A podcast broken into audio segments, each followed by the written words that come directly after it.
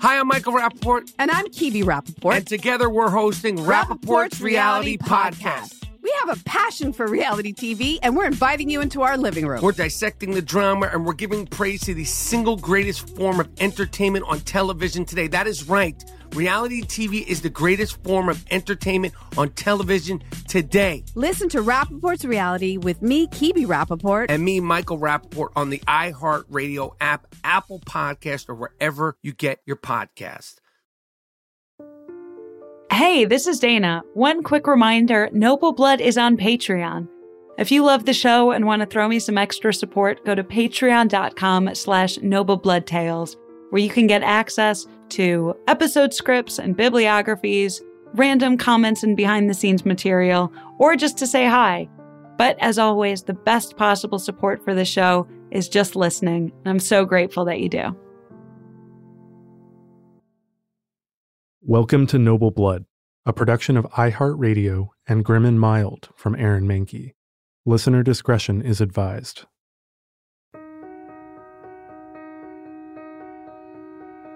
In the 1840s, there was a young princess of Bavaria named Alexandra. By all accounts, Alexandra was brilliant. She would go on to write a number of books and publish translations. And she was beautiful. But in her early 20s, some peculiarities began to reveal themselves. Alexandra, always obsessed with ideas of purity and cleanliness, dressed only in white. She walked gingerly in her slippers, turning sideways to go through doorways, and she avoided touching most things. Why was she being so careful, her family asked, when they noticed the fear behind her eyes when she narrowed her elbows to make her way down a hallway. The explanation for her behavior, Alexandra said, was quite simple.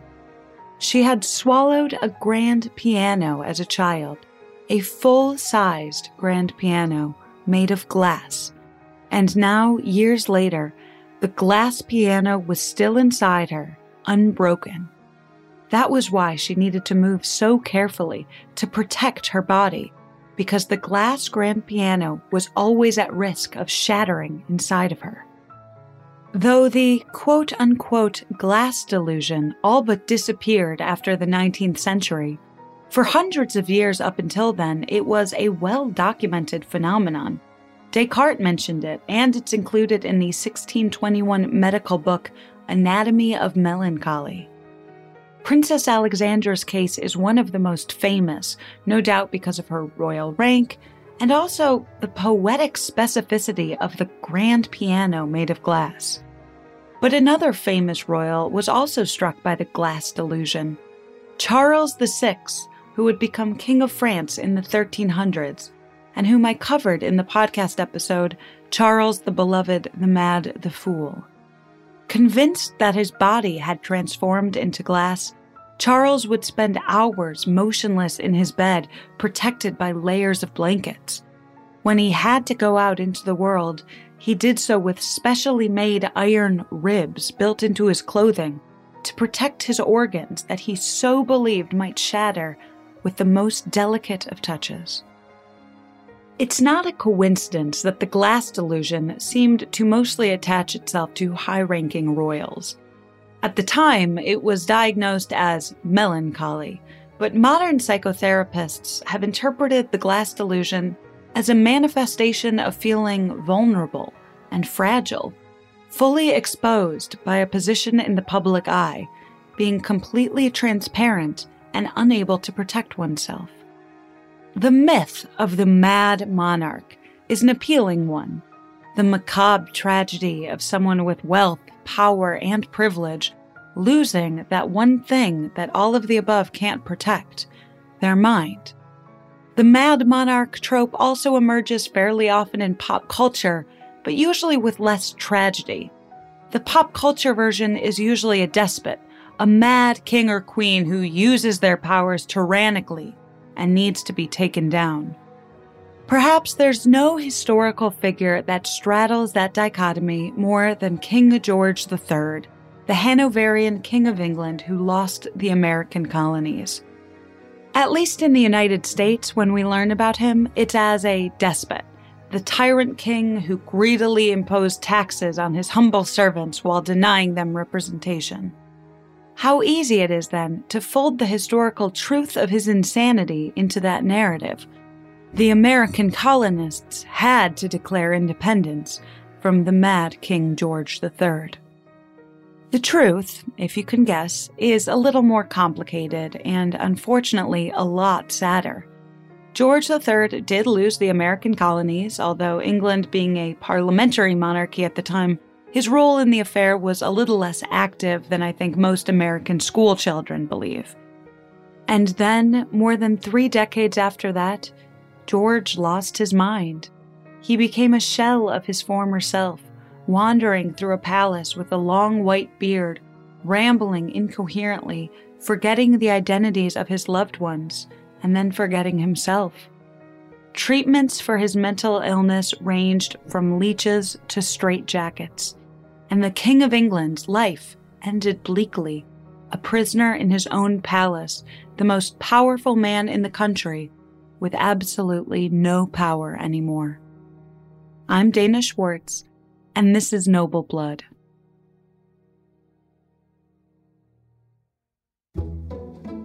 Contrary to what you might expect, George III was not the son of George II. George III was actually the king's grandson, the eldest boy born to Frederick, the Prince of Wales. George III had a dangerous and inauspicious early start in life. He was born 2 full months early, dangerous enough in this day and age of modern medical technological advancement, but in 1738, the palace was so ready for young George to die that he was given an emergency baptism the very day that he was born. But then, despite it all, George survived. A few weeks later, he was given the public baptism befitting a member of the royal family. George I and George II were both kings of England who were born in Hanover, with German as their first language. George III would be the first English monarch in living memory actually born in England. As a young man in direct line to the throne, George was given a first-rate education. He was the first royal to study science formally, and his lessons touched on chemistry, astronomy, and physics. There's actually some debate as to how intelligent George III actually was growing up. One source, albeit biased with a grudge against the Prince of Wales at the time, claimed that George III couldn't read until he was 11 years old. But more accurate reports are that by age 8, he could read and write in both English and German. In fact, by most accounts, he was a healthy, smart enough child who would grow into a relatively healthy, smart, if a little prudish and old-fashioned, young man. He was tall and fair, with slightly bulging and prominent eyes. When he was nervous, he spoke too fast, and he had a keen interest in the mundane details of farming. He also had the habit of saying, "Hey, hey," at the end of sentences. Most people liked him well enough, except his grandfather, the king. The king viewed his grandson with suspicion and disappointment. The only person that the king disliked more than his grandson was his own son, Frederick. George II dreaded the day that he would die and leave Frederick to inherit the kingdom. Fortunately for him, that day never came.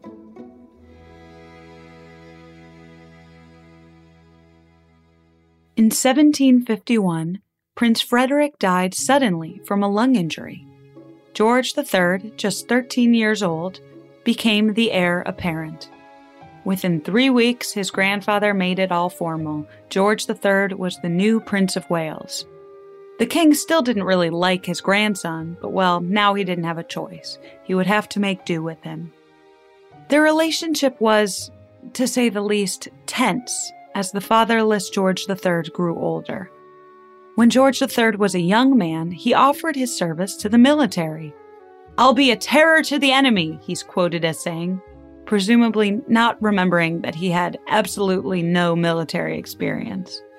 As the heir apparent of the entire kingdom, and considering, again, the complete lack of experience, his grandfather, the king, politely declined the offer. George III was outraged. He started calling the king the old man and said that he was ashamed to be his grandson. It was perhaps the sort of youthful rebellion that you can imagine from a fatherless boy of ordinary ability but immense privilege. Another manifestation of youthful rebellion for a prince, falling in love with a commoner. When he was 21, George III was besotted with Lady Sarah Lennox, one of the notorious Lennox sisters. George's mentor, Lord Bute, was the most prominent voice against the match, and George III begrudgingly agreed that he wouldn't be able to marry her. But that didn't stop him from waxing poetic about how much he loved her and how miserable he was that he had been torn away from a future with her. The king decided that he would help his grandson find a nice German princess to marry. The first two choices from Darmstadt and Schwedt were eliminated because both girls were reportedly stubborn and ill-tempered. The princess from Saxe-Gotha was out of the question because George had heard that she had an interest in philosophy. Gasp. But before an appropriate match could be found, a seismic shift occurred in young George's life. His grandfather, the king, died, and at 22 years old, George III was the new king.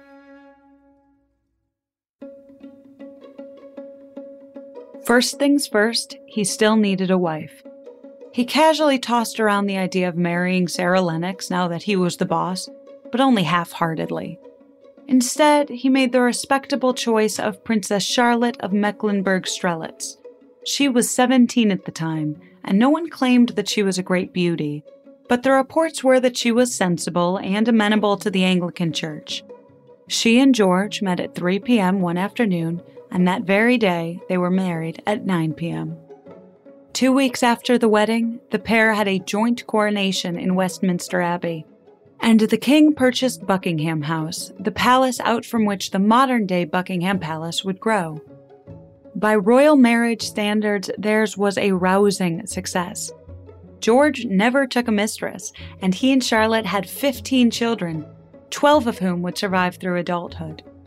It turns out both he and Charlotte shared a love of the domestic. They both adored music and romanticized rural farm life. As king, George III had the nickname Farmer George, a persona which I have to assume was at least in part helped by that way that he liked to shout, "Hey, hey," at the end of sentences. That seems sort of farmerly, doesn't it? But even more than farm life, George loved his children and his family. When his son Octavius died at age 4, George III wept, and when he recovered, he said, "There will be no heaven for me if Octavius is not there."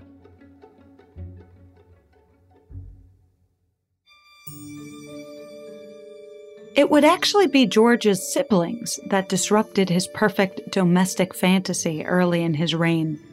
He had 9 of them, and each seemed beset by unique tragedy or scandal. Within the first few years of being king, 2 of George's siblings died, one of appendicitis and one of tuberculosis. George's favorite younger brother, his one-time confidant and best friend, had become a rake as an adult. He was a troublemaker, dabbling in opposition politics, drinking and womanizing, a disgrace to King George at court.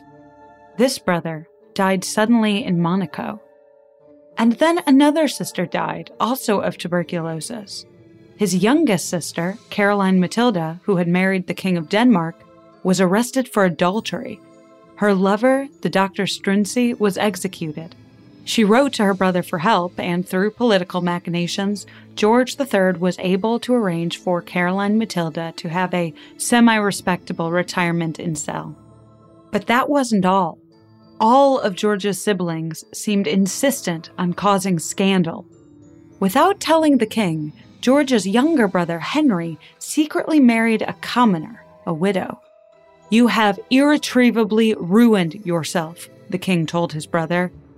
After that embarrassment, in 1772, the king passed the Royal Marriages Act, which forbade any member of the royal family under 25 to get married without the monarch's explicit approval. If you watched Season 1 of The Crown, this is the origin of the conflict of Queen Elizabeth II not allowing her younger sister Margaret to marry an older divorcee. Of course, as soon as King George passed the act, another one of his younger brothers, William Henry, came forward and shyly admitted that for the past 6 years, he had actually been married secretly to a courtier's illegitimate daughter. It was enough to drive anybody crazy.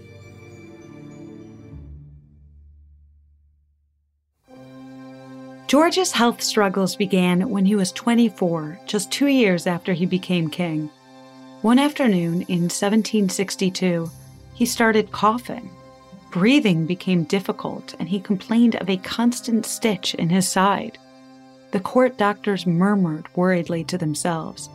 The symptoms seemed to be similar to what George's own father had died of without warning a decade ago.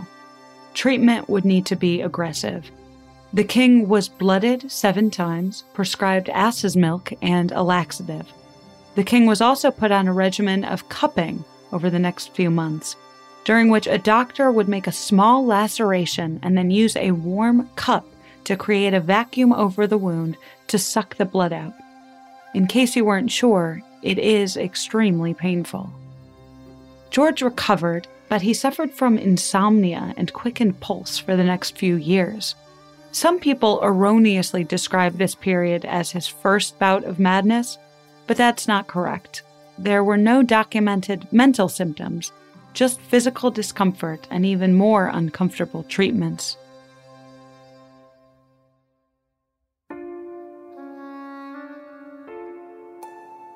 Documented mental illness would emerge for the first time decades later, when George was 50 years old.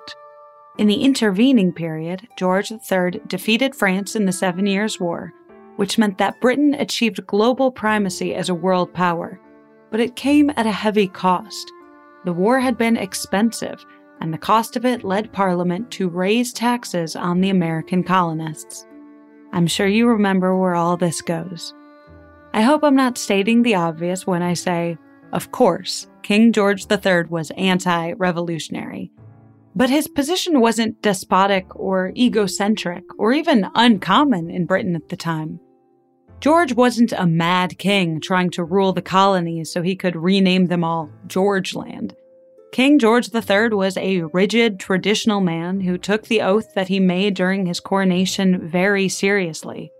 At the very least, he saw it as his duty to defend Parliament's legal right to raise taxes whenever they so chose. It was less about absolutism, actually, than protecting the power of the parliamentary system. In Britain, anti-revolutionary sentiment was the middle-of-the-road position, especially after the story of the Boston Tea Party made its way across the Atlantic Ocean. The rebellious colonists had destroyed a ship's worth of property and violently tarred and feathered the customs official. What had the customs official done wrong? He was just trying to do his job. Most of the British population saw the American rebels as incorrigible, and King George III was fully committed to backing Parliament's decision that Britain would take whatever action necessary to protect its officials and its property. Long story short, they lost the Revolutionary War. Mostly, for George III, it was just a humiliation. Catherine the Great wrote at the time, quote, "Rather than have granted America her independence, as my brother monarch King George has done, I would have fired a pistol at my own head." The guilt and anxiety after yielding the colonies caused George III enormous angst. He drafted an abdication speech, planning on resigning and then moving to his family seat in Hanover, but he decided against giving it. Luckily, the economic sting of the American Revolution healed quicker than the emotional one for George. Under the Prime Minister William Pitt the Younger, the country's finances bounced back, and so George III tried to move on and put the past behind him. In 1785, George met face-to-face with the ambassador of that new country, the United States. The ambassador was a man named John Adams. "I will be free with you," King George said to him. I was the last to consent to the separation, but the separation having been made and having become inevitable, I have always said, as I say now, that I would be the first to meet the friendship of the United States as an independent power.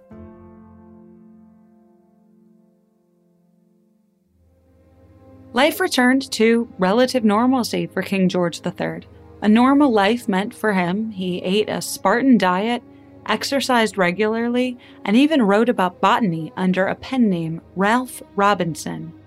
And as I mentioned before, he was incredibly domestic. To quote John Cannon in the Oxford Dictionary of National Biography, one of the remarkable features of George's way of life was his comparative lack of interest in travel. He never visited his Hanoverian dominions, although they were, at least in theory, very dear to him.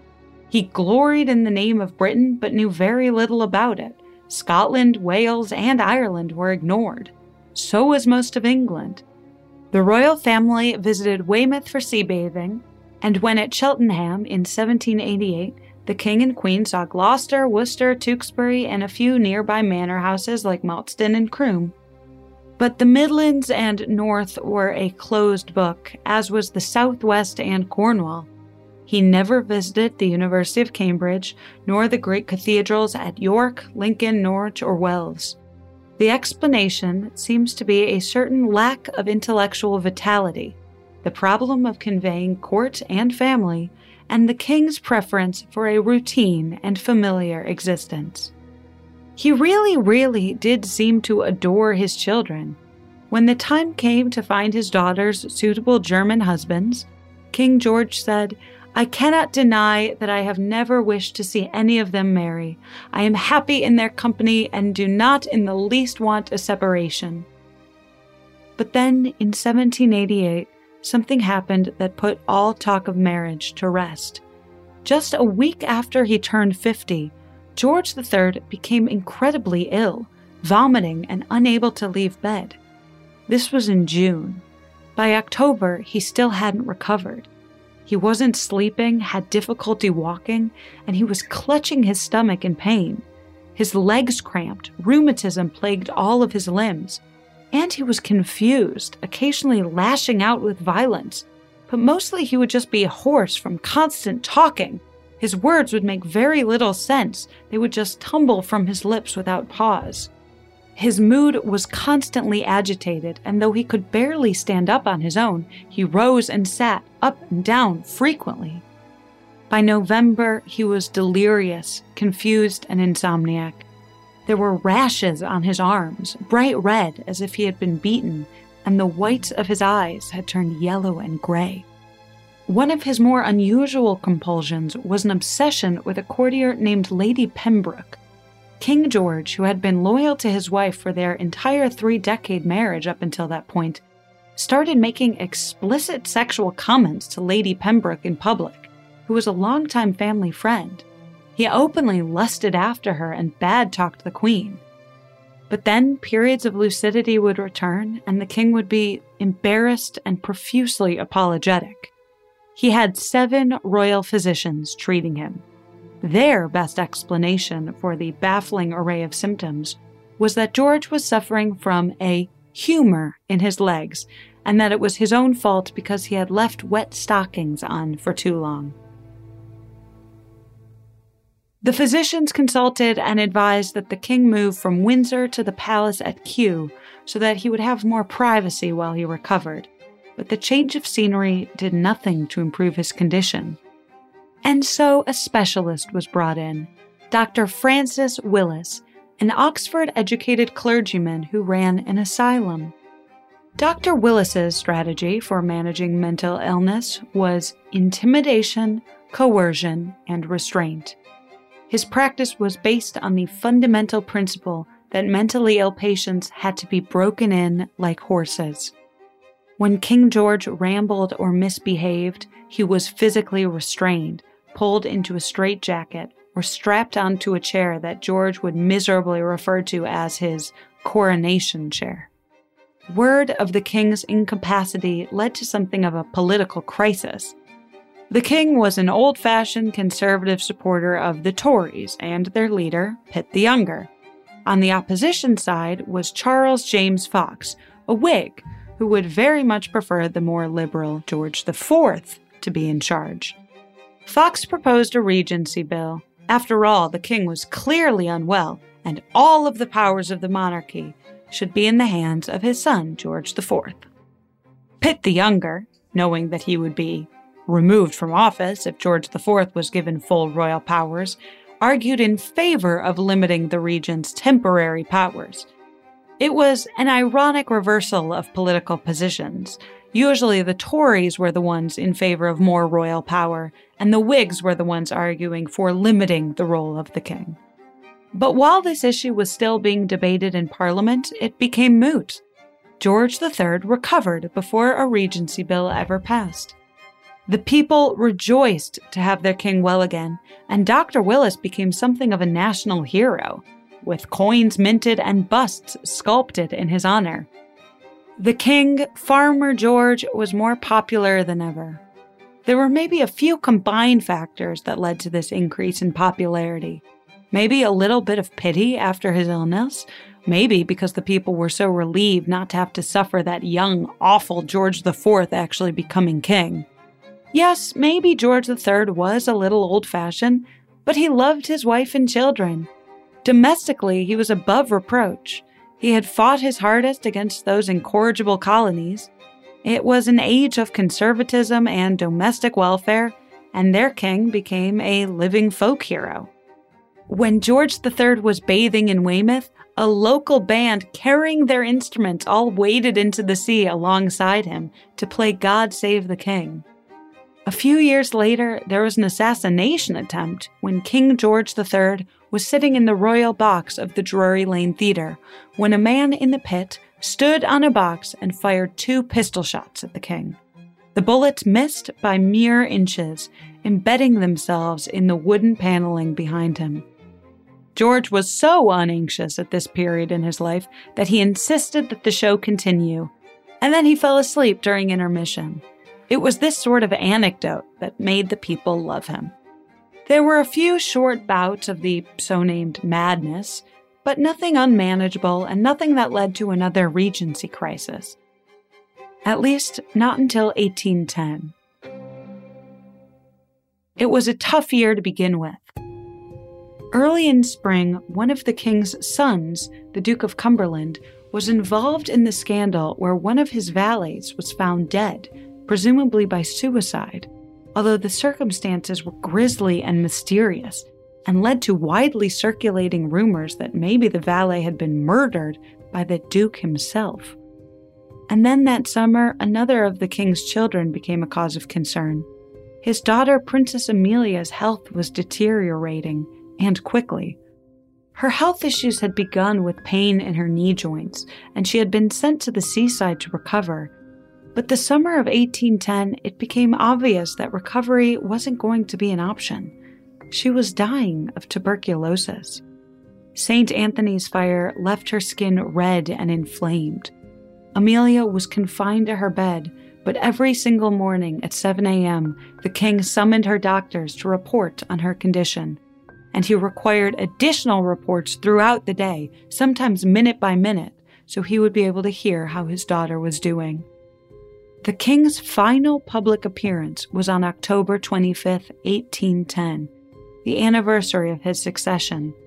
He was distracted and anxious, and within days he was back to being treated by being restrained in a straitjacket again. Princess Amelia died a week later, on November 2nd. Before she died, she reached out to the royal family jewelers, Rundell and Bridgers, and gave them a jewel that they could make into a mourning ring for her father. The ring included a lock of her hair beneath a crystal, haloed with diamonds. Inscribed in the band were the words, "Remember me." The king was inconsolable when he received it. The symptoms of his madness began again. The king would write long letters to his dead daughter Amelia, his handwriting a scrawl, words fully indecipherable. The kingdom was fairly optimistic that, like the bout a few decades before, the king would quickly recover and things would return to normal. But George continued to deteriorate, his condition worsened by his advanced age and his grief over his daughter. Recovery never came.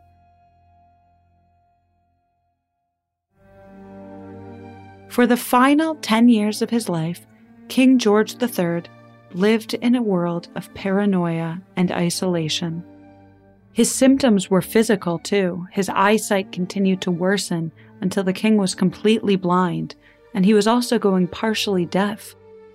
Believing that visitors would excite him, George's physicians kept anyone from coming to see him and prevented him from even the simple pleasures of conversation or even outings beyond the palace walls. George III spent his days speaking to imaginary and long-dead figures, walking through the gardens, pretending to inspect invisible parades. He became a tragic figure like something out of Shakespeare, a man shambling through the lonely halls of Windsor Castle with a long white beard, wearing a purple dressing robe. He might have appeared to be a common madman had it not been for the Order of the Garter pinned to his chest, a reminder of the status and title he still technically held. In 1814, George III was officially declared the King of Hanover. His old family lands were finally recovered after a decade in other hands, but he was completely unaware of his additional title. He didn't know when his own wife died in 1818, and it seemed he didn't know himself either. George would spend long afternoons plucking absent-mindedly at a harpsichord that once belonged to Handel. "This song used to be the late king's favorite piece," he said, referring to himself. The Regency Act that had been pushed aside 20 years ago finally passed in 1811, and George IV became the official acting regent for the rest of his father's life, ushering in the era that's now synonymous with Jane Austen, the Regency. On Christmas in 1819, the king rambled incoherently for 58 hours straight. King George III died at Windsor Castle the end of that January.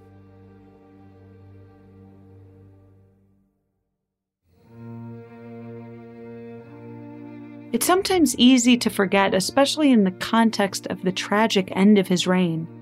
But during his lifetime, George III was the longest reigning and longest living monarch. And to this day, he's only been outlived and outreigned by Queen Victoria and Queen Elizabeth II. Up until George III was over 70, there were fewer than 6 months of quote-unquote madness in his reign. Still, it fully colors his reputation. It became the most memorable thing about him, the tragedy of his vulnerability. The king whose throne became a chair with straps and whose velvet brocade became a straitjacket. Abused, isolated, and dismissed. Still the king. But what difference did that make?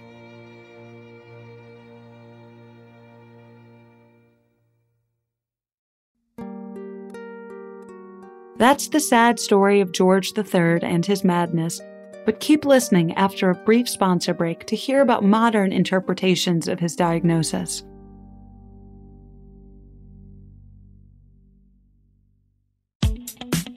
Hi, I'm Michael Rappaport. And I'm Kibi Rappaport. And together we're hosting Rappaport's Reality Podcast. We have a passion for reality TV, and we're inviting you into our living room. We're talking tea, we're dissecting the drama, and we're giving praise to the single greatest form of entertainment on television today. That is right. Reality TV is the greatest form of entertainment on television today. Here are some examples of what you'll hear from us on Rappaport's Reality Podcast. This is where we discuss all things reality TV, all things popular culture. And a little bit of Rappaport's reality, the reality of us. We're figuring out. And if we had been recording these last 4 or 5 days, it would have been the podcast would have taken a left turn. Listen to Rappaport's Reality with me, Kibi Rappaport. And me, Michael Rappaport, on the iHeartRadio app, Apple Podcast, or wherever you get your podcast. More Than a Movie is back with season 2 of the award-winning film podcast, and this time with a lot more movies. I'm your host, Alex Fumero, and each week I'm going to talk to the people behind some of my favorite movies. From The Godfather, Andy Garcia. He has the smarts of Vito, the temper of Sonny, the warmth of Fredo, and the coldness of Michael. To the OG spy kid, Alexa Penavega. You had Carlo Gugino, who's the coolest mom ever. You had Antonio, who's handsome, amazing, charismatic. And then Carmen and Junie. I felt like a lot of other kids felt like this could be me. To the legend behind La Bamba, Lou Diamond Phillips. When I walked in, I didn't think I had a shot at Richie because John Stamos's picture was already up on the wall. Every episode will feature interviews with the biggest actors, directors, writers, and producers behind your favorite films and tap into the history of Latinos in film. Listen to More Than a Movie as part of the My Cultura Podcast Network, available on the iHeartRadio app, Apple Podcasts, or wherever you get your podcasts. It doesn't always serve us to retroactively diagnose historical figures, especially someone like George III, who clearly suffered from some sort of mental illness. Given his obsession with Lady Pembroke during his early bout of mania, it became trendy in the shadow of Freudian psychology in the 1920s to cast George's illness as a manifestation of his sexual repression. But then in 1969, there was a breakthrough.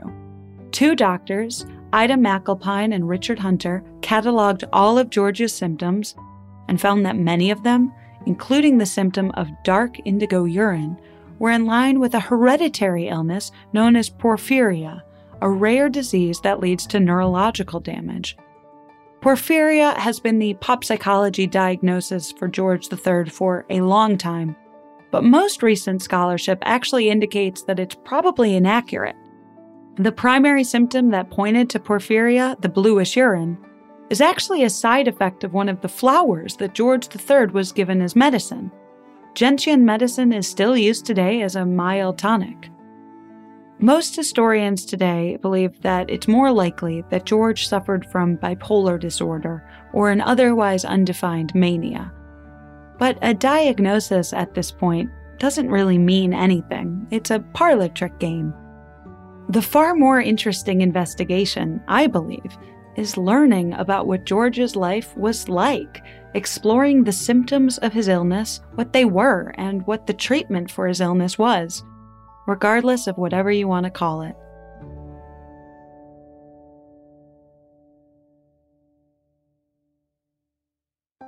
Noble Blood is a production of iHeartRadio and Grim & Mild from Aaron Manke.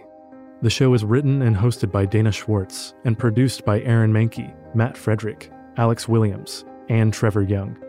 Noble Blood is on social media at Noble Blood Tales, and you can learn more about the show over at noblebloodtales.com. For more podcasts from iHeartRadio, visit the iHeartRadio app, Apple Podcasts, or wherever you listen to your favorite shows.